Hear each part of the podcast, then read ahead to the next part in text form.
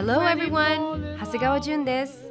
Welcome to Glenwood Heart to Heart 心と心を通わせる場所一つのテーマをもとにゲストと語り合います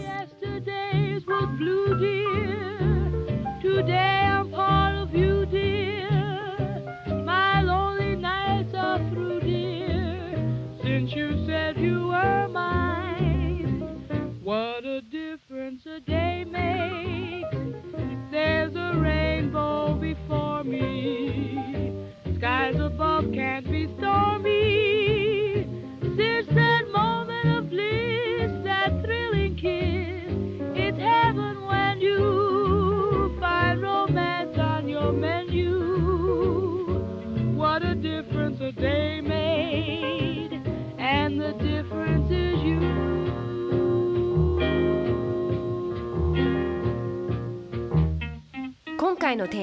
Aging Gracefully 自分らしく素敵に年を重ねるにはどうしたらいいか。今日はこの方とたくさんお話ししたいと思います。ヘアメイクアップアーティストの川北祐介さんです。こんにちは。こんにちは川北です。よろしくお願いします。よろしく。ちょっとまずは川北さんとの出会いを話していきたいなと思って、はいはい、その前にちょっとねワインを持ってきてもらったので、はい、乾杯する？乾杯で。乾杯、はい、ありがとう。ありがとうございます。あ飲みやすい。でしょ？美味しい。美味しいでしょ？っていうかさ川北さん前白しか飲んでそうそうそう。なんだけど最近ちょっと赤に変えて。へえそうこれを大体妻と二人で子供寝かしてからあもう最高じゃないそれ。これこのねこのボトルも、うん、このラベルもすごい気に入ってるから。ね、うん、すごい素敵だとハッピー。いいでしょ？最高。ちょうどいい、うん、なんかちょっと気持ちが上がるというか。ね、うん、いい。ありがとうありがとう。さあえっと、はい、はい、まず出会い。出会いね。ビビだよね。ビビ。ビビ多分10純ちゃん年前？そうね15年前。16歳だったかな、16歳か17歳かって感じで。そうだよね。あのね関西弁しか喋れなくて。まだそんな感じだったっけ、うん、もう英語と関西弁がもう入り混じっちゃって。であの眉毛も細くて。そうであの顔もパンパン、ね、パンパンしてたね、うん、でもねその頃からやっぱオーラはすごくて。あの初めて会った時からこの子すごい綺麗だなっていうのはずっと覚え覚えてる。本当？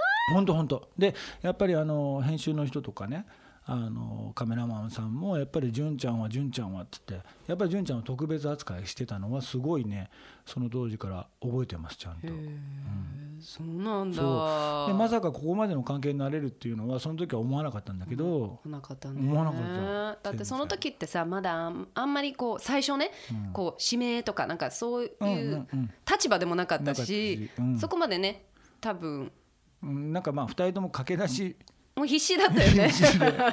毎日、ね、毎日必死で。その当時なんてさすごい濃いメイクだったりさ。そうそう。もうつけまつげとかうん、かヘアエクステンションとか、うん、ね、そうね。アイシャドウとかね。リップもピンクで、フィーチャーピンクつけたりとか、そうだよね。ファンデーションもファンデーションも厚塗りだよね。塗りで。どこまでが肌なんですかみたいな感じだったしさね今じゃ考えられないね、でもあれがあったからねこうやってなんかこう2人でメイクをこう突き詰めていけたというか、うんうん、ねなんかずっとこう2人でこうかっこいいものをしたいっていうね、うん、ずっとずっと言ってたね。てたよね、うん、あとカバーをカバーを2人でしようと。かあとはなんかもうなんだろうそうね防具やりたいねとか、うん、L やりたいとかなんか本当にこうなんていうの髪の毛切りながらとかよくそういう話をしてて。その時からさよくこの写真好きなんだよねとかその時はまだ iPhone なかったから、うん、そうそうそう雑誌だよね。雑誌で。これ好きだよねってお互いになんか言い合ってて。確かになんかすごいそれが今現実になってるんだと思うとね、うん、なんかこう感慨深いというか。そうそうそう、うん、そうでビビを卒業して、うん、でグラマラス。次はグラマラスでよく仕事をするようになったよね、うんうん、もうその頃はよくもうそうだね。なんかその頃はもうしょっちゅう一緒だった気がするんだけど、うん、その時にはもうあれだよね。川北さん指名みたいなことができるようになって,、なってくれててそう。ね。なんかねあのこれどうなんだろうっていう話なんだけどそう純ちゃんが他のヘアメイクさんに当たることもいっぱいあったりとか、うん、僕のスケジュール合わない時とか、うんうん、なんかねすごいやきもちもあったんですよね、それはすごいね覚えててあの海外ロケとかなんで俺じゃないんだよとかっていう変な気持ちもあったりとかしてたんだけど、なんかその時って2人ともがまだこう発展途上で、まあ、今もまだ発展途上だと思うんだけど、そうね、ある意味。なんかそんなやきもちがあったりとかで純ちゃんもなんか僕がやった仕事でこれ素敵だったねとかって言ってくれたりとかなんかそういうことがお互いをこう刺激し合っていったのかなと思う。そうそうそう。あとなんかあのその違うスタッフでお互い仕事してる時にさ、うん、そのそこで学んだこととかなんかさこ こうシェアしてあったりとかさ、ね。うん、私もすごいよく覚えてる。なんかやっぱりモデルとしてまだ私こうなんか心が開けなくてちょっと恥ずかしい気持ちがあったりとか、うんうん、コンプレックスを隠そうとしてたりとか、うん。うん、やっぱり動きがそこでこう限られるやっぱ表現しきれなかった部分もあって、うんうん、なんか川北さんはなんか違う現場で違うモデルさんに会って、ねうんうん、この子はやっぱりすっごい動きがやっぱりすごいわとかあのもうちょっと純ちゃんもなんか気使わないでカメラの前でもうちょっとこう何？表現をもうちょっと、した方がいい、うん、した方がいい。その時はでもやっぱ聞きたくない言葉だし はあとかって思ってちょっと若いしさなんかなんか言われたくなかったんだけどやっぱりその言葉は強くて悔しくてそこでなんか頑張ってなんそのカメラの前で頑張ったりとか今じゃねもうすごいもう天才的な動きだしこうみんなが憧れるね。まあもうその当時からそうなんだけど、でもなんか2人でそれをお互いになんか変なやきもちというか、まあ、純ちゃんがそう思ってくれたのもすごく嬉しいことだし、まあ、そうだったらいいなとも思ってたし。もう僕はすごくやきもちはすごかったのね。なんで俺じゃないのと。もうそれはねまあいまだに思うんですけどまあもう今はもう本当に全部いただけるっていうか純ちゃんから言われた仕事は全部なんて言うんだろうもう心からやりたいというか、その大小ではなく仕事。を、まあそれはいつももう本人にも伝えてることなんだけど、まあ、その当時はまだまだお互いにきちっとできてるわけではなかったからさなんかいろんなところにつまみ食いもしないとそうそうそうそうそう、うん、ねあの確立してこなかったからよかった、あれはあれですごくよかったとよね。と思ってる、うん、もうもうあそうだ。さっきさ髪を切るとかって言ってたじゃん。多分みんな私の髪の毛川北さんが切ってると思ってないと思うんだけど、ね。うん、もうずっとだよね。ずっと。もうそれこそもう昔から。もう昔から、もう必ずもう川北さんだけ。だ,、から私のルックを作り上げてくれたのはやっぱり川北さんだしメイクだけじゃなくてね。そのだけど、髪切るのもこれ言っていいのかな？一回で決まったことないんですよね2人で。あのそう、ね、重さをもうちょ本当に誰が見ても分かんないぐらいの話なんですけどそう2人でもすごいここがちょっとだねとかこれが1ミリ長かったかなとか、うんうん、まあ、純ちゃんを切る時って まあヘアメイクする時よりも一大事ですよはっきり言うと。まあもう1回で決まるわけはないないわけで。そうね。ちょっと何回かね。そうプレカットしなきゃいけない。そんな人いないんだけど。あの面倒、うん、くさい客なんです。面倒くさい客なんですよ。本当に。すげえ面倒くさい客で。でもなんかねそれがねまあもう今は心地よくて、うん、このな15年ぐらいのあれがあるからさ、う。ん、それがあって私やっぱりきなんかあんまりえん変な意味だけど、うん、なんか遠慮せず、ね、川北さんに言えちゃう,、このオープンな感じって。いいよね。うん、だからちょっと他のい。や俺もそうですよそれは、うん、もう他の人にそれ言われたら俺たまたまじゃなくてもう一ね体がいくつあっても足りないわけで。これはね言っていいのか本当わかんない話なんですけどまあだからそう長谷川潤の髪を切るっていう時は、結構あのいつもロケ先とかホテルとか、スタジオとかそうそうそうそう。サロンじゃなくて、その撮影の前に来てくれるんだよね。だけどもうもう一大事ですよ、うん、もうヘアメイクどころじゃないですよ本当に。子供一人目、産んで私急に髪の毛ショートにしたい。ショートっていうかボブにしたいって言ったじゃない、その時どう思った？いやすごいいいと思ったよ。本当？うんすごい。僕あれね結構好きだボブでも最初聞いた時にいやーって思わなかった。思った思った。だけどあ思ったんだ。思ったけど飽きたから切りましょうみたいな今なんかすごく軽い風潮っていうか、うん、まあちょっと気分転換みたいなのあるけど、うん、なんかすごくもっと大きなちょっとエモーショナルな感じが俺はしてるいやそうそうそう。私もあの切ったのなんか自分がこうすごく大きな変化を起きるなんかシンボルじゃないけど、うんうんうん、なんかちょっと新しく生まれ変わるというか。生まれ変わった気分、うんうん、子供も産んで新しい長谷川潤がこれから始まるということで。そうそう、もう単純になんか鏡で映ってる自分。なんか見てる自分と感じてる自分がもう全く一致しなくて、うん、なんだろうなんだろうみたいな、うん、でずっと悩んでてそう。か紙だと思って。結構ね結構ねあの純ちゃんあのね髪の毛のせいにするんだよね。そうカットがやっぱりちょっと決まんないとかって言ってね。バカ野郎っつってね。とかね。まあでもそれぐらいウエイトが高いってことだよね、うん、髪の毛に対してのね。そうそうそう、ねあの媒体でさ、うん、川北さんってもともと髪から来たっていうのをみんな知ってるもんなの？いやあんまり知られてない、ね、それちょっと話したいなって思うんだけどさ、そうですね。その、まあ、なんでここまでその道はああこここのこここまでの道のりね。まず京都出身でしょ？京都出身。で京都に住んでた時は、うん、まあ、美容師。やっぱり美容師が夢だった。いやもともと東京でヘアメイクはもちろんやりたくて、え？もともと京都から？最初から。なんで？それがすごく不思議。なんなんだったの？なんだろうね。ななん何にこう？もともとなんていうんだそれこそバンドをちょっとやってて、うん、で友達の髪の毛とかみんなやりだすんですよ、うんうん、それで友達の髪触ったりなんかメイクはやってないけど髪触ったりしてたらあ面白いなっていうことから始まると思うんですよ。大体あの美容師さんやる人とかヘアメイクやりたい人っていうのは。でまあ、それからこういろんなもん生み出していくと世界が広がっていってまずはさなんて言うんだろうバンド本みたいなのがあって、それをみんな読むんだよね。パチパチとかなんかそのバンドブームだったから。作ってたの、うん、いやいや作ってない作ってない。そういう本があるの。バンバンドブームだったから本がいっぱいあったのその時は。なんだけどそれをまあ見てる。でそこからどんどん今度発展していくわけ、うん、洋楽を聴く出す、うん、でやっぱりそういう女性アーティストとか、うん、そういうのをどんどんどんどんこう、まあ、それこそここのスタジオにあるような、こういう CD たちをずっとこう見ていくと、あ面白いなって思い出して、あこういう仕事こういう表現もあるなっていうのが、きっかけかもしれない。へじゃあ音楽だったんだね。そう音楽がそうきっかけかもしれない。もうすごいこれもうまんまですよこれ。もう80年代のね。確かに、うん、へえでもそのヘアメイクアップアーティストってさ、うんうん、なんいろいろあるじゃん。いろいろある。そのビジョンは何かあったの？音楽のジャケットの最初は CD ジャケットをやりたかったっていうのが最初。だからまあアーティストのヘアメイクアップアーティストみたいなそういう感じ、で今全然やりたくないけど。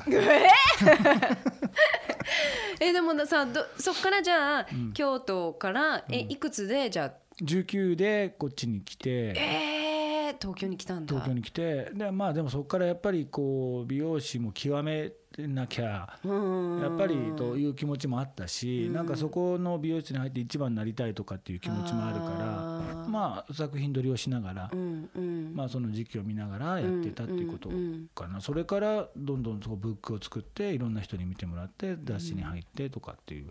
で今がある。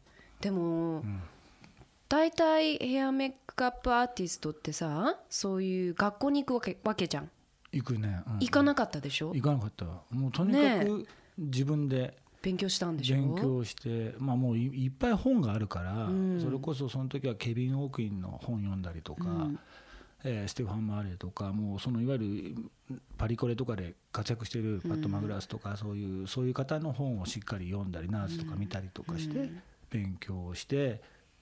でまあ勉強しても実践だからあとは。そうでしょう。やってみての。やってみてやってみてテストしてどんどんあ違ったなこう違ったなって、お金をかけてしっかりお金払って、うん、で洋服とかも自分で集めて、うん、カメラマンあモデルとカメラマンはもちろん知り合いがいたから、うんうん、スタイリストの知り合いいないから、ちゃんとした。自分自分で？そうそうカメラマンとモデルがこんな感じがいいとか言うからもうそれまた買いに行って。ええー、もう自分のお金で。お金でも大変だって。えでもアシスタントで入ったことがあるの？ないないないでしょ？だから現場わからないじゃん。現場わかんないそれ結構大きなこと？まあでも作品撮りしていくとなんとなく、まあ、そうそうこんな感じかなって現場だから。見たことないんだけどね。でもさすごいね。実際見てないわけじゃん。師匠のこう使ってるプロダクトだったり手こう使いね、うん、手の使い方とかこう、うん、部屋のあれとか全く見てないわけじゃん。まあでもほらまあ自分も知ってると思うけど俺こうどっちもできできるようになったから、うんヘアさんの仕事、うん、俺がメイクで入ってヘアさんがいるとか、うん、逆もあったりとかして、うん、で自分でそれであ間違ってなかったとか、あこういうやり方があるんだそれでも始まってからでしょ、ね、でも何の、えーと、勉強もしてない、誰なんか師匠についてないっていうところでさ、どうやって雑誌の世界に入れるわけじゃ？そうやって見るでしょ？作品撮りをとにかくして。作品が良かったからまあだから最初はまあみんなほら作品撮りをしてまあまあなんか面白かったらそれでなんかちょっとこうじゃあお願いしますみたいな感じがあるからさ。そこからチャンスを広げられるかどうかってあとはもう人間力な気がするけどね。じゃああんまり関係ないその学校行った行ってないって今でも？行ってる。そうね今でも。入りそういうこの世界に入りたいって思ってる人ってさ。うん。それよりもっとなんていう実践で練習するとかあのそれこそ今 CD の話になったけど CD ジャケット昔の見てみるとか MTV 見るとかミュージックビデオ見るとか触れることだよね。触れることとか感じることがすごい大事な気がしてて今も2人ともそうでしょ？いまだにそうじゃない？ね。毎回送ってるよね。毎回あの今は iPhone だから、簡単だ、ね、いろんなスクリーンショーをしてこういうなんかこういう女性像がいいなとか、うん、こういうメイクがいいなとか、うん、しょっちゅうやってるよね。しょっちゅうやりとりする。だからそれのこうそれをしっかり貯めておくことそれをちゃんと貯めて見ておくこと覚えておくことがすごく大事な気がしてるよね。だからそのままじゃもうないじゃない。その真似真似をしようはないなくなっちゃったじゃない。そうねそうね。昔はちょっとあったよね。あったあった。こんな感じの真似したいっていうか。でも今は2人に合うものをちゃんとこっからのインスピレーションに変えられるそうそうそうそうそうそうそう。ベースがねぶれないベースがあってのインスパイアされる。だからあんまりね、うん、ぶれなくなった、ね、ぶれなくなった、前ブレブレだったよね。これもやろう、あれもやろうで。ね、うん、忙しかったな。必要だったのかもね、今思うとね。そうそう、だからその時期もあるからいいんじゃないかなそうかもね。そのくせ、ほら、俺たち、あの、真似されるの嫌いじゃん。まあ、特に俺がね、でも嫌でしょあいつ真似しやがってとか、思わない、ちょっと。俺はものすごい小さい人間だから、こんなに顔でかい。ガラスのハートなんだよね。そう、ガラスのハート。私はすごく嬉しい。あそう、うん、早くそうなりたい、うん、ちっちゃいわ。と言いながら大きい人間なんだ沖田さんって。えじゃあそっからメイクアップアーティストになって、うん、で私たち出会って必死で頑張ってたでしょ、うんうん、でそっからまた大きなトランスフォーメーションが川北さんに最近この何？5年、うん、なんで、まあファッションの世界でやってたじゃん、うん、でいいところまで行ってたじゃん、うん、でもそっから急に路線を変えてまあファッションももちろんまだベースにはあるけど、こうビューティーの方に行った、渡ったじゃん。ビューティーの方に。それは何だったの？何だったろうね。なんか潤が海外行って暇だったからかな そうねハワイに。ちょっと子育て のねちょっとブレーキがあったんだよね、だからそうしたらビューティーでもやろうかなみたいな。それえそんな？軽い感じ？いやいやそれもね一つにあるとは思うんだけどどっかにねこれ言うと失礼な話なんだけど今じゃまあビューティーの楽しさはすごく感じてるけど、うん。うん、あのどっちかというと二の次にしてきたビューティーを。何？二の次って。えっ、とここは三の端だけど二の二の端っていう。ごめん分からん。分かん ない。え分かりにくい。分かりにくかった。え。あのねいわゆるファッション一番、うん、1番、うん、2番目にビューティー。に、ねうん、そう。だからいわゆるファッションが軸だったんだけど。でもまず興味持ったな何かあったわけでしょ？それかそういうオファーが入ってきて、うん、自然にそういう流れにいった、自分からじゃなくて。自分からじゃない、ね、あじゃなかったんだ、じゃあちょっとずつビューティーをやるようになってあ何？面白いかも？だったの？そうそうそう。あのグラマラスでもちょっとなんか連載が持ってたのよ。ビューティーの？ビューティーの。なんかそれこそ一般人を変更変化させるとかいうね。あったねあったね。でそれはその編集の子が今フィガロの編集やってるんだって。あの三谷君、えー、ごめんね。あるある話になっちゃって、うん、うん、なんだけどその子が俺のメイク三谷君そう。今フィガロの編集ビューティーの。で川北さんのメイクは誰でも合うんじゃないかっていう提案を。でそこからグラマラスからなんかなんなんとなくビューティーページが増えてきたのよ。川北祐介さんのビューティーページみたいな。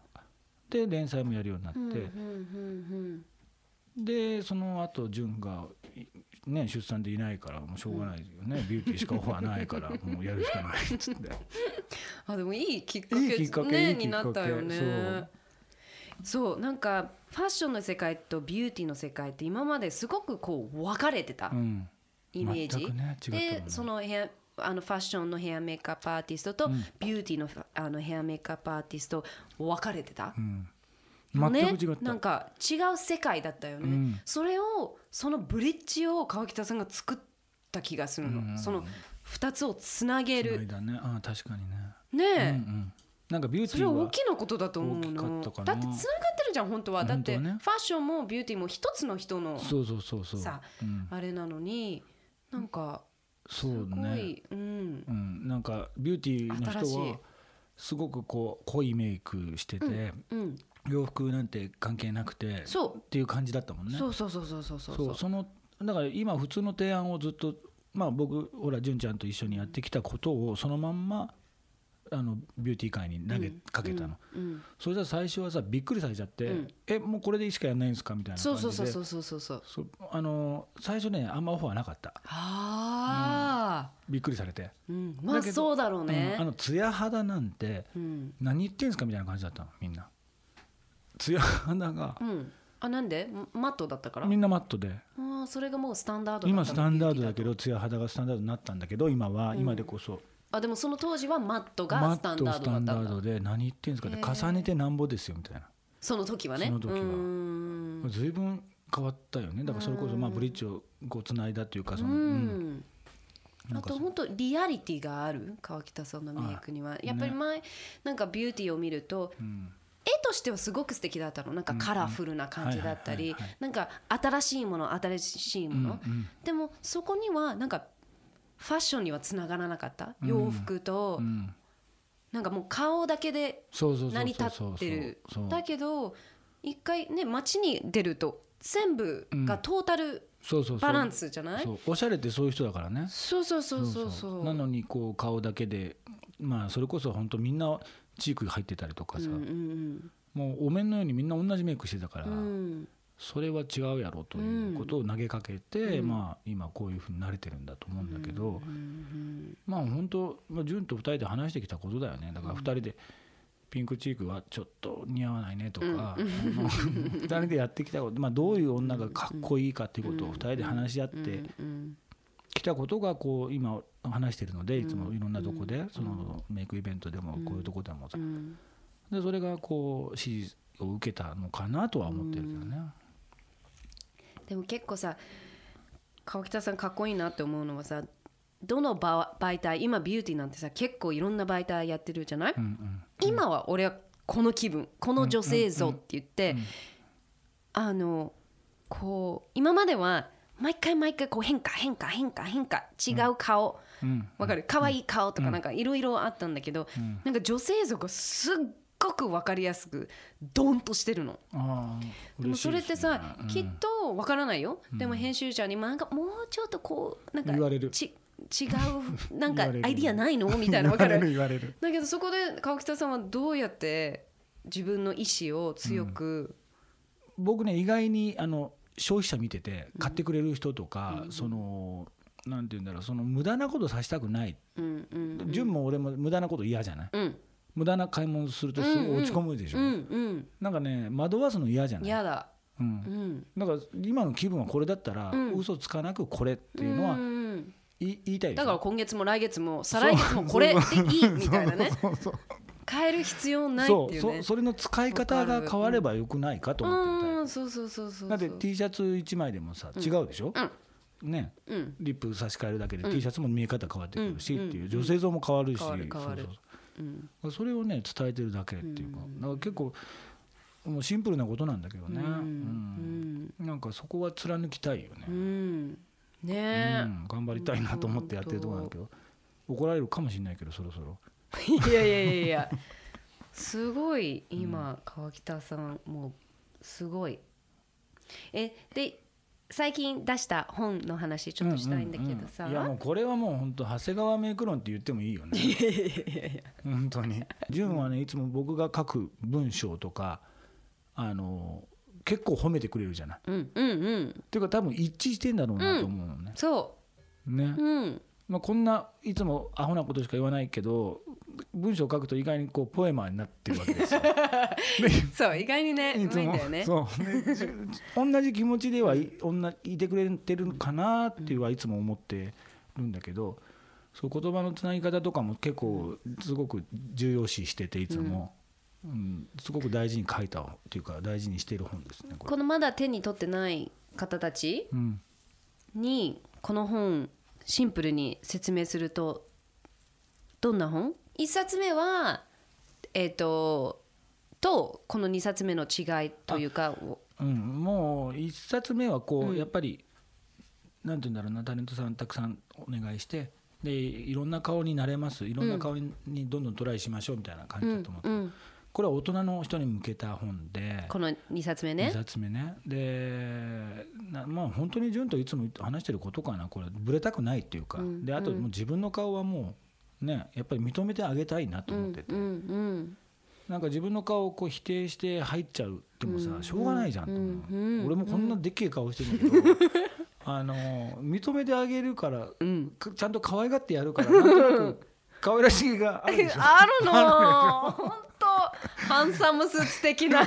そうそうなんかそれって大事じゃんと思うの。だから自分の顔なんだから、うん、なんかみんな否定しちゃってるじゃん。コンプレックスをなんとかとか、うんいや俺僕はもう潤と一緒で、みんなコンプレックスあんだから、うん、そこをうまく隠しながらいいとこ出していこうよっていう、もう自分の顔をちゃんと愛してあげるってことが大事っていう感じの本かなと思ってるんだけど、いやすごく大切なメッセージ。なんかすごい好きな言葉インスタにも上げてたやつだけどさ、コンプレックスだからこそなんだっけ？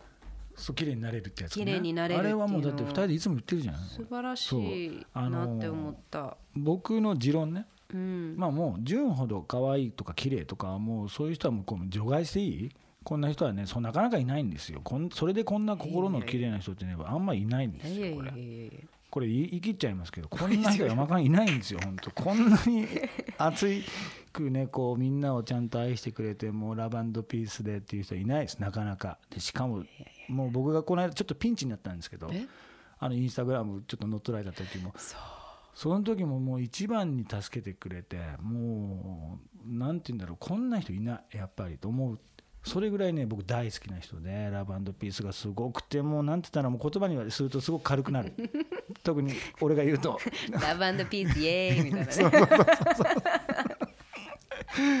なんだけどあの基本的に僕はコンプレックスまあ純ちゃん持ってるけどねコンプレックスをそのみんなあるんだけどコンプレックスを持ってる人がそれをなんていうんだろう、うん、隠そうとかじゃなくて乗り越えよう、うん、うん、その自分のコンプレックスをうまく取り込んでそれを味にしようとしてる人は、もう強いじゃん。うん。っていうかそれが色っぽいと思うんだよね。本当。なんかね、うん、すごいそのちゃんとこう向き合って受け入れてる人自分のことを、うん、なんか、ね、コンプレックスが見えないの。見えない見えない。消えちゃうの、うん、あの外から見てると、そう思う。ねえ、そそこなのよそれを伝えたいというかコンプレックスあるから思いっきりひた隠ししてる人よりは一回受け入れてそれをどうしようかっていう人の方が僕は色っぽいなって。だから純もそうでしょ？そういうふうに見てるでしょ？人を見てる見てる。うん。それが例えば容姿的なね例えばまあ、俺みたいに顔でかいとか、うん、ちょっとぽっちゃりしてるとか、まあ、俺も昔ぽっちゃりしてたけどね、だからそんな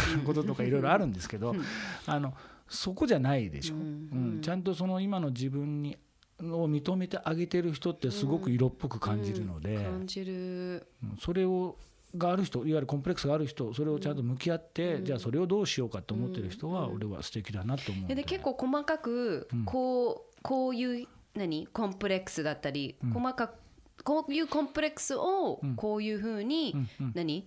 えーと、カバーしたらいいよとか、うん、隠せばいいよとかっていうことも書いてます、ね、いろいろ書いてるんでしょ、細かく分かりやすく。そうなんだ、うん、本当すごい。まあね人それぞれコンプレックスは違うからいろいろあるもんね、うん、え例えばで言うと、一番多いのは何何 ?30 代超えていくと、うん。なんだろうなげっそりしてきたりとか、うんうん、そうする時はどうしたらいいとか、うんうんうん、あと眉毛の描き方とかもそうだよね。眉毛大事だよね。眉毛一番大事だよね。ね、うん、こうみんなにびっくりされるんだけどいつも。純、うん、ちゃんの眉毛ほとんど何もしてないでしょって言われるじゃない、うん、そうそうそうそうそう、めっちゃうるさいよね、うん、眉毛にね、うん、これね本当に書くしあの下がってるともう怒るし俺に「見てないじゃん父さん」見てないでしょって。怒られるし。毛並みね。下がると嫌。なの嫌なんだよね。一番うるさいとこだよねこれ。そう。ね。だからそれぐらい眉毛も大事だとかさその眉毛で若さも見せられたりもすると思うの。毛だからね。毛がやっぱりそのなんていうんだろう毛に生き生きしたその艶がないとやっぱりちょっとこう老けてきたりとかもするしなんかそういうことなんかいろいろ書かせてもらってるかな。唇とかさ、うそこもその艶だったりその唇をポテッとさせることでこう見えるとか、色をどうしたらいいかとか。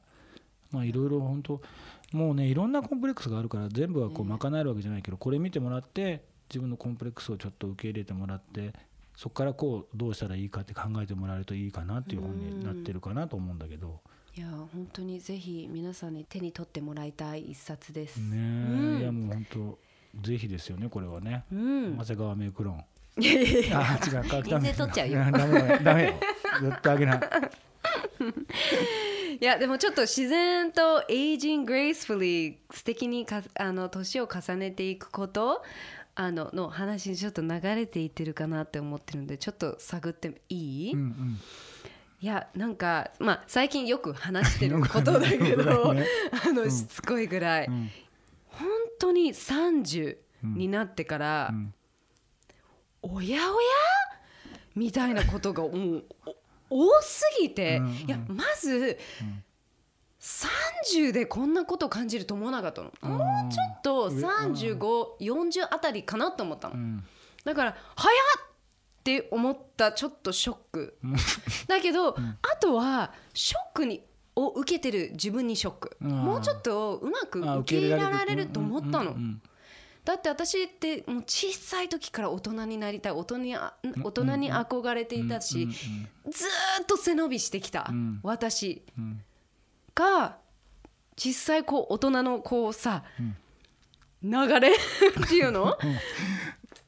感じた時にすごいショックを受けちゃって、でもなんかでも自分でもやっぱり大人になっていくことをポジティブに考えていきたいし、ちょっとクリアにしていきたいとこ、だけど、そのちょっと川北さんは男性からして、うん、ヘアメイクアップアーティストからして、うん、ちょっと川北さんが思う、うん、こうエイジング・グレイスフリー、素敵に年を重ねていくこと、どういうことかってちょっとき聞いてみたいんだけど。もうまあいつも話してるからね今更言うのもあれなんだけどまあでもね、俺も実際にその自分が昔痩せてて、自分が思いっきりえー、と65とか70ぐらいから90キロまで太って 痛風になってぎっくり腰になって。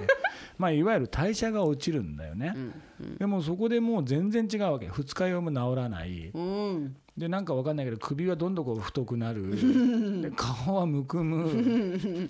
手足はもうなんか痛い。腰は痛い。あちこち痛い。ボロボロ、ね、ボロボロになってくるわけ。それいくつだった？それが35ぐらいかな。5ぐらいだったんだ、うんでなんかやっぱり代謝を良くしなきゃいけない、うん、やっぱもう残念ながら代謝が違うと、うん、もう20代とは違う、うん、で自分の体をこう一回向き合うね、で向き合ってちゃんとジム行ったでしょ、まあもうあの純ちゃんの産休さんの時ですよぎっくり腰になったのが私のフォトエッセイの時にの撮影の最終日に おじいちゃんっていうぐらいのもう腰がめっちゃ曲がってもうもうもう1ミリ1ミリこう一生懸命歩いてたみたいなもうどうしたのっていうね。ぎっくり腰はびっくりしたよね。本当に。えぎっくり腰になって、うんそっから痛風？えっ、ー、とね痛風になってたのよ。それは知ってた？それは知ってたの。あれ？知ってたの？痛風は薬を飲んで飲めばなんとかなるの。これねもうおじさんあるあるだけどね。まああの本当に薬が助けですよ。もう痛風だったの？90キロだもん。あんだけビール飲んでたらさ もうね 朝の撮影に出てくるおにぎりとあの唐揚げのねもう両手にもうバクバクバクバクバクバク食べてたね、うん、おやつもね大好きだったよねそうか、純、うん、ちゃんが撮影しててもおにぎり食べてたからね食べてた食べてた、うん、見ながら食べてたもんねこっちに集中してみたいなねそりゃ太るよねえそうそうじゃそうそうね。痛風があってのもう、うん、あのぎっくり腰になってももうどうしようもないよねこれね、うん、だからもうでやっぱりこれは仕事に影響があると、うん、でまあ体を鍛え出して、あのジム行ったりとか、えー、食生活も見直してもビール今一切飲まないし、もうワインに変えたし、うん、えー、ワインとかハイボールとかね、うんうん。まあ、そういうふうにして体のコントロール、まあ、妻がちゃんとやってくれるのもあるんだけど、うん。うん、あのそういうのやりだしてそうするとなんかねえーと、自分で言うのもなんなんだけどその若い時よりはなんか自分のこうメンタルケアとかあのその体のケアとか全部できてると、うん、すごく精神的にもいいのよこれ。そうするとなんか別に若いもちろん若くてかっこいい人とか若くて可愛い人とか見てやっぱ素敵だなと思うけど、うんうん、なんかね自信が出てくる自分に。だからやっぱりそのちゃんと向き合うさっきもあの顔の話もそうだけどその向き合うことがすごく大事な気がする。そうするとなんか素敵に年を取っていけるんじゃないかななんて。もう今俺ももう42だし考えられないの自分でもね。20代まだ気持ちは17歳ですよ。そうだよね。なんだけどなんかなんとなくそんな気がする。ちゃんと向き合ってあげるっていうか、あのやっぱり暴飲暴食をしてたらさ、うん、ダメだし。で例えばしわがどんどんもちろん増えてくるけど、うん、それはやっぱり幸せな笑いじわにしたいし、うん、ね。もう首になんかいっぱいしわ入れてもしょうがないなと思うからさ、うん、そしたらやっぱりちゃんとトレーニングしなきゃいけないとかさ、そういうことなんじゃないかなと思うんだよね。ちゃんとなんか毎日をきちっと生きていくと、丁寧に生きると、なんか素敵に取れ年を取っていけるんじゃないかなと信じてる。でもさ、男性って味になってていくじゃん、うんうんうん。ね、むしろこうどんどんかっこよくなったりとかさ、うん、でもカルチャー的に分かんないけどやっぱ女性ってちょっと違う気がするの。このねそのそうカルチャーがねおかしいそうそうでしょ？その、ね、やっぱり男性はなんかみんなそれを認めてる、なんかそうすごい味になる。でも女性はあんまりみんなそう思わない気がするんだけど、どう思う？確かにそういうこう風潮もあるんだけど、まあ最近見てたあの本でね、あのこの人すごい素敵だねっていうこうしわしわな人なんだけど、素敵だねって言ってた人いると思うんだけど、やっぱりなんかね生活を丁寧にしてる人ってやっぱりやっぱり俺は素敵に見える。うん、だからどんだけしわくちゃになろうが、うん、なんかその人工的な顔ってなんだろうまあ純とずっとこうやって仕事してるからか、うん、これは全然惹かれなくて、うん、なんかしわがあってもいいし、うん、なんだろうちょっとシミがあってもいいし、うん、なんかそれが味になっていくそれこそ俺も女性も味になっていってほしいなと思ってだからいや私もそうね。ね、うんうん。まあ、そのためのメイクなんじゃないかなってなんか思ってるんだけど、なんかちょっとすごく違う方向のアンチエイジング的な話になってるんだけど、世の中はね、ね、でもそうそうそう。だからそれが美魔女とか言われたりとかするんだけど、そとそれは違う気がしててそれはお金がある人ができる話になっちゃって、確かにね、うん、でもその人たちの生活がどうなんだろうと思った時には、うん、なんかねその局部痩せの例えばやってたりとかなんかそういうのかん、考えちゃうと、うんうんうん本当にその人に対して憧れられるかと思った時にちょっと違う気はするよね。なんか人工的な感じがしてきちゃって。だから今はなんかそういうアンチエイジングでそういうことをやる人もいると思うんだけどワークアウトがすごく日本でも流行ってきてると思う昔ってジム行く人っていなかったじゃないですかいないよね。だってビビビビ時代とか誰もそんな鍛えたりとかしてなかったよねなんか言ってるとなんかナルシスト的に感じが確かにね。でも今ちゃんと向き合ってるって感じになるじゃん。そうかもね、うん、確かに。だからちゃんとこうトレーニングしたりとかしてる人ってすごく今、うん、なんか格付けとして少し上に見えるというか、うん、なんかわかる？タバコ吸ってる人とアイコス吸ってる人ぐらい違う感じがする。わ、かる？リアルな話。リアルな話。アイコス吸ってるとなんかちょっと、ね、上のエコカー乗ってるみたいな感じで。ビビ時代ってさ、うん、ロケバス黙々だったじゃん。黙々今じゃロケバスもう誰誰も吸わない。むしろ吸ってたらもう。誰？みたいなね。そう なんか変わ時代がちょっと変わってきたよね、だからいいんじゃない潤みたいにそうやってヨガやっててさすごく毎日ちゃんとさ子育て頑張ってさまあね、うん、あの必死こいた母ちゃんやってんのって俺はすごい素敵だと思うけど それがまあいつも言うけどさ一生懸命やられてる姿を見るとすっごいセクシーだねと思うの俺。まあ、ちょっと自分の中のねおばさんハート。おばさんハート。ハート、ね、おばさんハートがこうくすぶっちゃうっていうかそのよく街街でも旦那さんがあのお子さんのこといっぱいやられてるともうキュンだね。おばさんハートが何？知らない人でも男性が一生懸命やってるのと キュンってくる。わかる私も。来るでしょ。来る。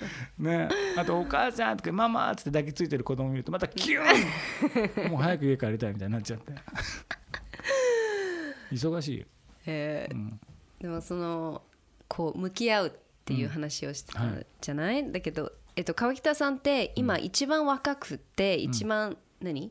年を、ななんていうの？もうほらワードが出てこないじゃん。わかる？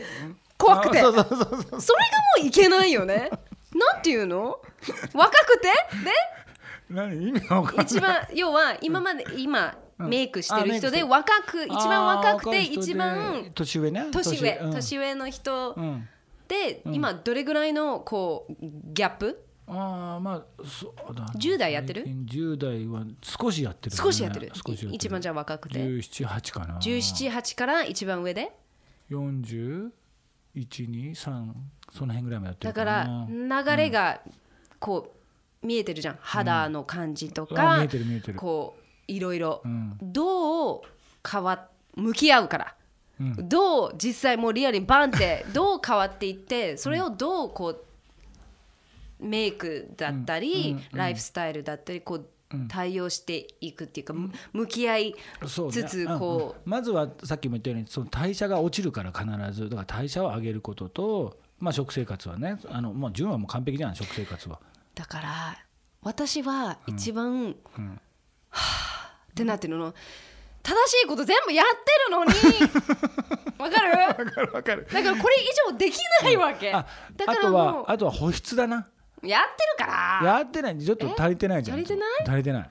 何すればいい？保湿だからちょどっちかというと日焼けしてるから肌が。そうね。ちょっと乾燥しやすいじゃん、うん、だから保湿がちょっと足りない気がする。マスクをもっとするってマスクだったり、まあ、オイルだったり導入剤だったりそのブースターみたいなのだったりかもしかしたらもうちょっとあのしっとりさせることが大事かもしれない。うん。OK なんかそれぐらい単純なことなんじゃないかなと思うんだけど。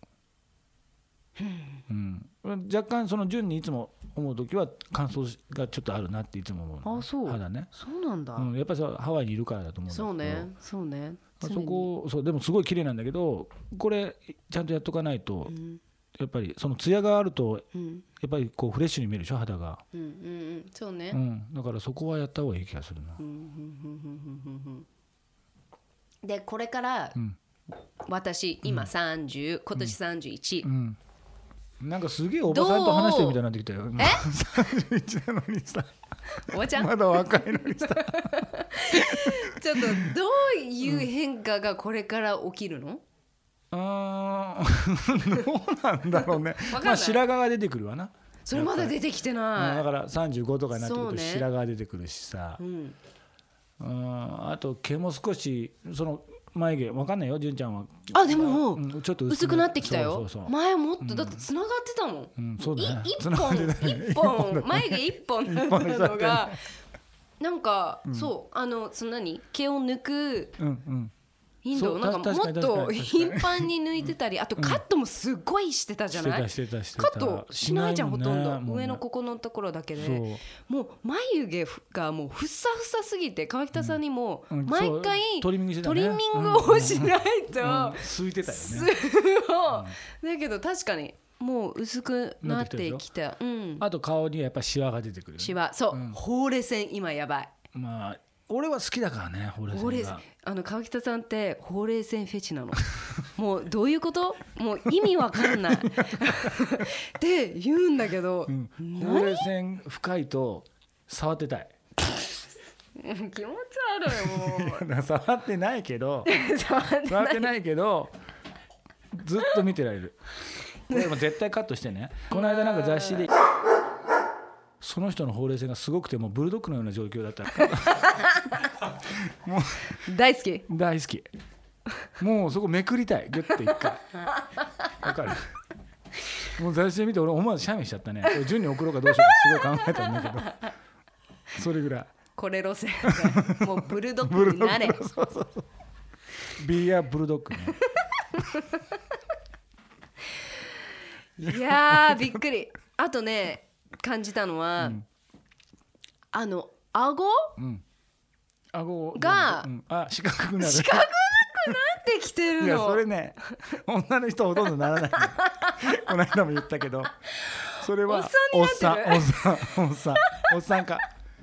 おっさんか現象ですよそれは。何これ。多分ねそれ首の位置の問題だと思うよ。首。首悪いでしょ？首よくやる。あの動かない状態によくなる。そうそう痛くなってるでしょ。だから首の位置が悪いんじゃないかな、だからそう自分のあのその正しい姿勢でいましょうとかって昔よく言われたじゃない。でもそんなのやってるよと思ったけど大人になってそれ正しい姿勢取ろうと思うとさなかなか難しかったりして。川北さんもさ子供今ちっちゃい子2歳の子いるじゃん。抱っこね。抱っこ。抱っこね。もうむちゃくちゃだよね、うん、でもね最近は抱っこをの仕方？そう抱っこの仕方変えた。ちゃんとう。ん。あのー、なんだお尻でちゃんと受け止めるやり方に変えるとお尻にギュッと力を入れる？お尻にギュッと力を入れて骨盤を上げる。とかってやってるとなんかそれがトレーニングな気持ちになって。ああなるほどね、うん、なんか全部こういいふうに変えようと思って考え方、うんうんうん、しんどいけど、うん、そう考えてるとトレーニングしてる代わりになってると思ってる、まあ、じゃも日々いろんなところで。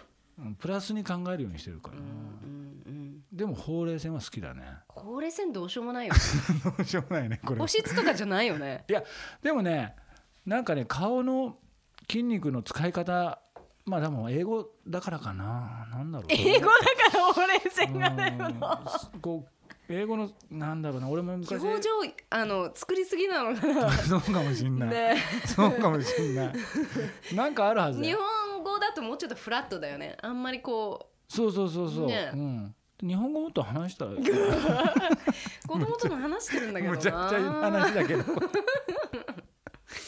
いやでもいいよほうれい線深いのは、うん、はあそっか、うん、オッケーオッケー。でもねそこもだってほらこの間言ったけど光で飛ばすとそれがこうあれだから、だからいわゆるメイクではある程度コントロールできるはずなんだよね。うん、うん、あとさ、うん、こ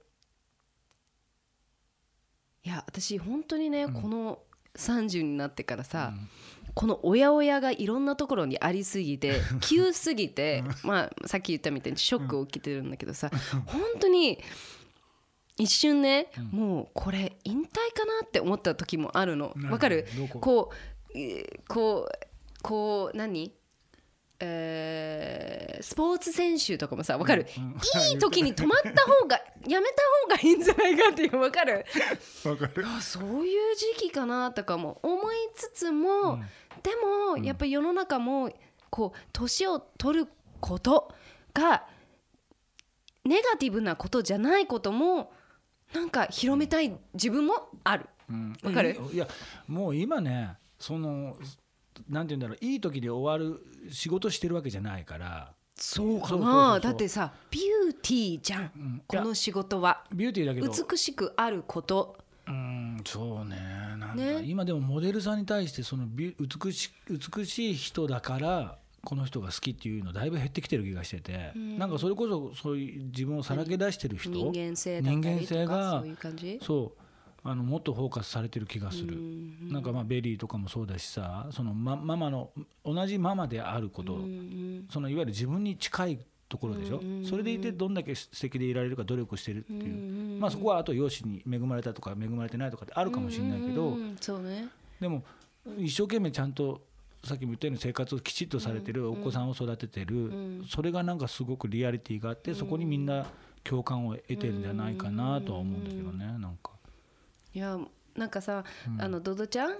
あともう私もこのトライアングルでいつも仕事してるスタイリストのドドちゃんがいるんだけどこういう話になったからなのかちょっと覚えてないんだけどなんかあのクリスティ・ターリングトンのバレンチノの写真送られてきて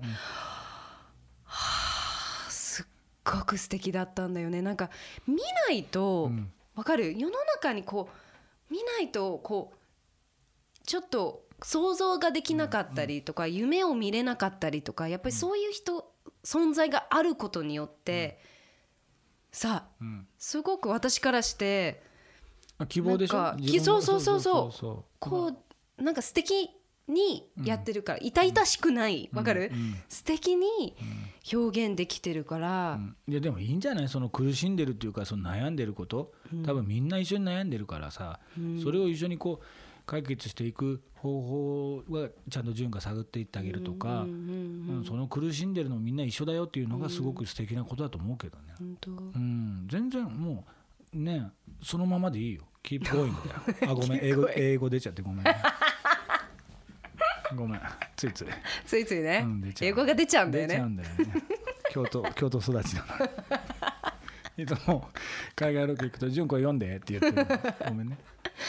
keep going で。keep going ね、あ一個言い忘れちゃった。いいいい、うん、何何？あのさこのよくこう新しいメイクっていうかさ、うんうん、ブラッディリップだったりとか、うん、その例えばオレンジのシャドウだったりとか、うん、あれこうやってるじゃない、うん、あれのルーツは長谷川淳です。何それ？もうそれだけ言いたかったの。言いたいこれやろうっていう話がいつも淳から来るわけじゃん。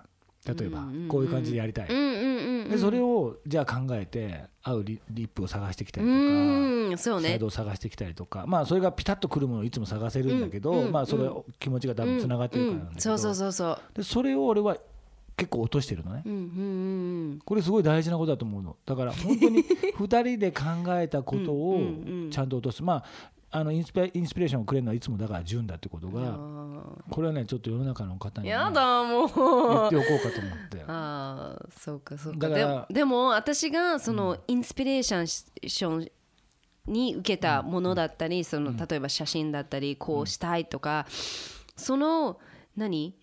あのビジョンに応えるのはやっぱ川北さんしかいなくてやっぱりそのいろいろあるじゃん。その、あのボルドーのリップだったり、いろんな種類がもう100個ぐらいの種類からあるじゃん、その、えー、とマット感だったり、さ、ラメが入ってるとか いろいろあるわけじゃん。だけどそのしっくりこれだっていうのもぜ絶対にピックアップしてくれるから本当に楽しいんだよね。それもちょっと言っとこでも。俺ばっかり褒めちゃってるからさ。いやいやいやいやそれだけ？いやでもこれ大事なことだよね。あの本当にこうだから順には感謝してますよ。そういう意味で。だからこうこうやってなんだろう、ね、今こうビューティーでいっぱいいらしてもらってて、うん。うん、言ってることはそのまんまだから、うん、2人で話してるまんまをずっと話してて、うん、うん、なんかねまあでもお互いだよね。本当に。2, もう2人が、ね、一緒一緒。なんだけどね。それに応えてくれるのはやっぱ川北さんしかいないし、あとこの長年やってきたことが何よりもすごく大事で、ね、やっぱりさっき川北さんが言ったみたいにさ、浅い付き合いだと、なかなか言えなかったり気使ったり、なんかわがままに聞こえちゃうんじゃないかなとか、でも全くお互いにさ考えなくていいじゃん。もうそのままバーって言って。気使われると逆になんかムカつくもん な。な何気使ってんだよ。何？何何？何が言いたいの？って。怒られるしなお互い。そうそう。すっごく気持ちよくストレートだよね。そうだね。だからそれは純もそうだからだからね、うん、うん、いやこれはちょっとなかなかねこんなふうにして話せるのは本当に初めてだから、うん、そうね。ちょっと嬉しい。嬉しい嬉しい、次は何？どこ？どこ？テレビ番組行く？これうん、この2段二段階？ポッドキャスト2あポッドキャスト2はやりたい。呼んでいい？もちろん。いつでも来るよこれは。あとちょっとさっき言い忘れたの、うん、川北さんの今出てる2冊目の本。えじゃあもうせっかくだったから1冊目の本のタイトル。1冊目の本と2冊目の本のタイトル近いんだよ。あ？あ何？川北大人メイク論？と川北メイク論だから1冊目が1冊目は川北メイク論2冊目は川北大人メイク論このテーマにぴったりな大人大人大人いいねいいでしょ？うんまあ、かっこ長谷川メイク論ね。あ、そうね。印税もらうよ。ダメダメ。あげないよ。絶対あげないからね。えで川北さんちょっとさ、はい、プライベートの話になるから、はいはい、今までの川北さんの過去をこう見ると、うん、結構年上だったり、うん、自分の年齢に近い人たち、うん。うん、人たちっていうか人を好き、結構さと付き合ってない、今まで、それ何？ちょっと気になる。何に惹かれてるの？精神年齢がちょっと高い人とかの方が好きなのかもしれないね、うん、なんかね。結構珍しいと思うんだけど。あそう。うん。なんかじあ多分純もそうだと思うけど、うん、あのー、なんだ大人になりたかったでしょ、うん、早く、うん、俺もそうだったの。10代からもうすごい早く大人になりたくて、まあもう大人の世界を早く知りたい、ね、みんなとあのそのだからこういう言い方するといろいろ語弊があるけどその同い年の人と遊んでもあんまりこう面白みがなくて、うんうん、かる。もっと世の中深く知ってる人っていう感覚があったのかもしれない、魅力的だよね。なんか年を重ねないとその知識がないっていうの、うなんかさ手に届くなんか重ねてないから分かるそうそうそう。すごく憧れどうなってもなれないっていうね、うんだからそれに憧れてたのかなと思うけど、うん、もう今はねちょうどさ、うん、確かにその今いいなんて言うんだろパートナーに巡り会えたしさ、うん、あのすごくこう同じ感覚で入れる人だから、うん、すごく今はもうすごくハッピーだし幸せだし、うん、毎日が楽しいしもう、まあ、お酒も毎日飲んでって感じなんだけど、ね、昔はねやっぱりそういうあわなんて言うんだろう知ってる人に憧れたよね。やっぱり知らなかったから、うん、田舎者でしょ？純もそうだし、俺もじゃない話した、だからすごく憧れてそれにこう近づけるように。なんか一日でも早く大人になりたいっていう、うんうん、面白いよね。今今はさ一日でも早く大人になるのがもうやめたくないっていうかさ もうもうこれ以上進まないでくれっていうなってるってさ 不思議なんだけどね、そうでもねだからその感覚でいいと思うよ。今でも、うん、もう一日でも早くあの大人になるっていうなるっていうかその素敵なもっともっと素敵になれると思うから、うんうん、俺は本当年重ねてる人はすごく色っぽいなと思うし、ね、まあ、今でもやっぱすごいそう思う。やっぱ話聞いてるとすっごく面白いしすっごく興味あるし、うん、なんかフォーカスが自分じゃなくなっていくんじゃないかな、いろんなとこにこう自分だけフォーカスしてる人って、あんまり色っぽくないんだよね。あの世の中だからまあさっきも言ったけどすごくこう純ちゃんはこう仲間を大事にしたりとか、あファミリーすごく大事にしたりとかこう一番が自分じゃなくなってる人って、うん、俺はもしかしたらそれが色っぽい人なのかなと思ったりはしてる、うん、なんかこうずっと自分のことで言ってる人ってあんまり色っぽくないでしょ、うん、そうね。なんか、それをこう面白くネタにしてくれる人はすごくいいんだけど、あのなんて言うんだろう。私かっこいいでしょ？私素敵でしょ？っていうアピールしてる人ってあんまり色っぽくは感じないんだよね、なんかこうまあこうすごくロジカルなっていうかなんかちょっと面倒くさい話になってるんだけど、なんかねフォーカスをこういろんな人にするとか、いろんなものにしてる人は色っぽいなと思う。例えばほら純のマネージャーさんとかね、あの人をすごく守ろうとするでしょ。守るね。そうああいう人ってやっぱり素敵だなと思うよね、うん、だから自分じゃないじゃん。自分、でもそれでも自分も大事にしていって、プラスさらにもっと人を大事にしてる人ってすごく素敵な人だ、確かに。本当ね、そういう人にこう、なりたいなと思うね。え川北さんの次のステップは何だと思う、だってファッションもやってるビューティーもやってる、もう商品開発もすごく今やってるじゃない、ね、次の川北さんの素敵に年を重ねる。ビジョン。ビジョンあのまだまだ夢はある？あるある。あのねまずは今のなんていうんだ。今はねとにかく家族のことがすごく大事であのこれきれい事じゃなくて多分まあ純はよく知ってると思うんだけど一番に家族考えてて川北さん子供3人いるんです。でめちゃくちゃやる パパなんです。いやもう楽しすごいびっくりするぐらい。楽しくてそうだから家あの彼らねその後うちの妻をどんだけ幸せにしてやれるかっていうのがまず一番にあって、うん、そのための仕事になっててそのための仕事なんだけど、うん、まあ、俺はやっぱり人をきれいにする仕事だと思ってるから、うん、いかに簡単にそれがなんて言うんだろうそのそのプロダクトを使うことで綺麗になれるっていうものを作りたいし、なんかすごく全部がリンクしてる気がしてて、なんかねまあ今後先もずっと同じ気持ちでやっていくから、今次のステップってあんま見えてないんだけど、まあ、とにかくそうやってみんなをきれいにしたい、で家族をとにかく幸せにしたいっていう、それだけかな今は。いやなんかどんどんシンプルになってきたね。シンプルな前はさ欲張り。私たち。欲張り。欲張り。あれも欲しいね。ね。これも欲しいしね。あっちでも遊びたいしね。やりたいね。すごいシンプルになって。てきたんだね。そうだね、忙しいしあと体力持たないし リアルな話ね。リアルな話さ。朝起きてまあそれこそ洗濯してワンコと散歩行って。すごいでしょ？いやいやストレッチしてでゴミ出ししてでそういう生活してもうね僧侶みたいな生活になってきてて最近。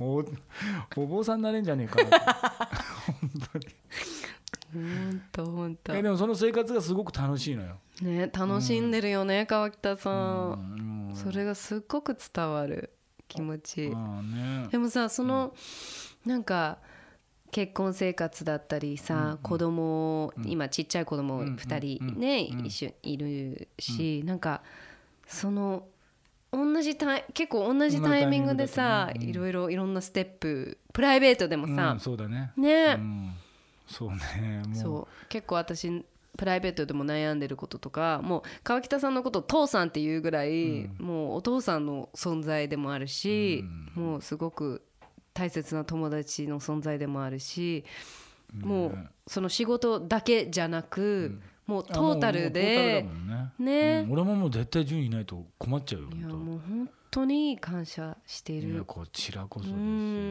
この間の本当にこれはもうね何度も言っちゃうけどインスタグラムの件ってあのもう2人ともちょっと説明して、うん、分からない人には。インスタグラムをね乗っ取られちゃったんですけどもまあびっくりしますよね。でやっぱりあれってまあ純もそうなんですけどあの思い出もあるし、うん、すごくこう一枚一枚気持ちを込めて出してるのもあるからまあものすごい落ち込んでたんですよ。もうそしたらもう井上ね一番にもう純ちゃんがリグラムしてくれる新しいアカウントこっちだよって誘導してくれる。でしかも純ちゃんのインスタグラムってもう本当にこの人俺の本当宣伝してよって言ってもそれはできないっていうような人なんですよ。いやしろよじゃんって言ってもいやそれはできない。ちょっとねこだわりが、ね、こだわりが強くて。絵にねありすぎて。もう頼むよって言ってもしてくれないです それがですよそれがもうすぐですよ。だって。リグラムしてくれたりとかしてもうねもう泣いてましたよ朝。本当に。もう嬉しくて。もうそういう子なんですよもう本当に。まあだからまあ皆さんも本当に乗っ取られないようにちょっと鍵をしっかりかけていただいて、ね、ちょっとそう。説明してどうすればいいのか。2段階認証っていうのは必ず、うん、あのオンにしていただくことが絶対大事、うん、で、パスワードも、えーと、ちょっと難しくしといた方がいい気はしている。でもそれよりも何よりも2段階認証をしてもらうと、ね、インスタグラムは乗っ取られないと思うので、うん、あのそれは必ずやってもらいたい、うん、ね、で今の、えー、新しいえー、ユーザーネームが川北祐介、はい、そうそうそうありがとうございます。ぜひぜひフォローしてください。いい子だなまた。で最後にちょっと聞きたいこと、うん、もしね、うん、自分の25歳の時にね、うん、ちょっとアドバイス一言なんか言えたとしたら何言う？えー、難しいこと言うねいきなり。ちょっと思い出してみて25歳の。25歳の時にね。まあとにかくね毎日好きなことをやることは絶対大事で、うん、あのそれこそギターをねちょっとやったりとかしてるんだけどあれってね毎日弾かないとうまくなんないのよ結局、うんうんあの天才ギタリストって言われる方でも多分そうだと思うんですけどあれね本当に指は痛いわ、まあ、ジュンもほら一緒にギターやったじゃん。そうもうごめんね。諦めた。もう指痛い。あげたんですあと本当に大変ギター。そうあれと一緒よ、うん、あれと一緒。もう毎日、もう指こんなに開くかよと思うんだけど、うん、練習をすればなんとかなるでしょ？ねだからあれと一緒だから好きなことはもう毎日やる、決めたらやる、それをやるとやっぱりあの成功の道っていうか自分自分の成功ね。世の中的な成功そう、自分への自分のやりたいこと、そう成功が近くなるんじゃないかなと思うんだよね、だからそのやり方さえ間違わなきゃだけどね、だから、なんか全然やんなくていいこと一生懸命さっきのギターのくだりじゃないけど、関係ないことやってもしょうがないんだよ、だからその方向を間違えないでしっかりとやるっていうことが大事かなと思ってね。そんな感じですか、ね、素晴らしい。えじゃあもう一個いい？欲張って。欲張るね。欲張って。怖い。じゃあ怖い怖い。えっ、とこれからやっぱりヘアなのか、こう髪の毛切る。それともヘア、あの何？はいヘアアーティストって言わないね。ヘアヘアアーティストアーティスト、うんうん、もしくはメイクアップアーティスト、はい、もしくはヘアメイクアップアーティスト。ちょっと興味ある、うん、だけど一歩ちょっと今踏み出せなんかない人、うん、どう？アドバイスってある？あ結構ほらこの世界しんどいじゃない。しんどい。ね、お金いただくっていう結構大変なことだなと思うし、うん、このこの世界で狭いしさ、うん、ね、なかなか大変まあ俺はすごくラッキーだったなと思ってるし、うん、このそのラッキーをみんなにこうねあげれるかって言ったらなかなか難しいんだけど、うん、あのとにかくさっきも言ったけどもう IMTV 見たりとか昔の CD 見たりとか映画見たりとか、うん、まあそれこそ絵を見たりとか、その好きな世界観って、それをしっかりと、勉強することやっぱり知らないことがあって今っぽいんだよねとかってやってる人が多いんだけど、それじゃ通用しないよね、やっぱりプロって言われるからこそには歴史を知ってるってことは絶対だと思うのね、うんだからやっぱりちゃんとしたそういう勉強もしてほしい、うん。なんか流行ってるから例えば僕のメイクが流行ってるからとか、誰々のメイクが流行ってるからその真似ばっかりしててもしょうがなくて、やっぱりその昔をちゃんと勉強するってことはルーツそのヘアメイクが始まったルーツからどんどんどんどん勉強していってそのビジュアルをしっかりもっともっと見ていくと本物になっていくんじゃないかなと思う、ね、どう？いやもうね川北さんほとんどもうね川北さんしか仕事 としてない。もうやっぱり天才すぎて。いやいやよく言う いや本当あのねもっと ちょっと川北さん超えるぐらいの人どんどんどんどん出てきてほしい。ダメだって川北さんにねどうしてもスケジュール合わなかったりとかさダメ。いろいろあるからダメだってちょっと本当頑張ってもらいたいです。だからもうねもし興味があれば。いやもうもう本当純のマネージャーさんにもう一回言っとく。何？俺以外とはダメだダメだって。ダメ？ダメだよ。じゃあ。もうダメ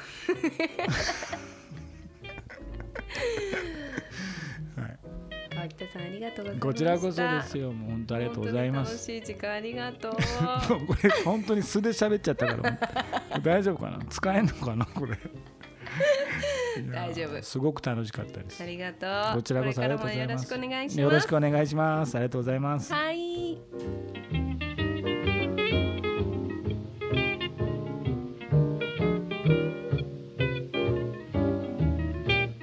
引き続き Aging Gracefully をテーマに次回はスタイリストのドド千春さんをお迎えします。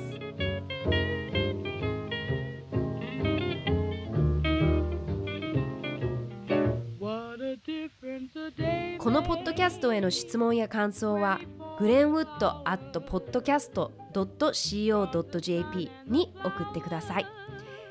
Glenwood Heart to Heart 長谷川淳がお送りしました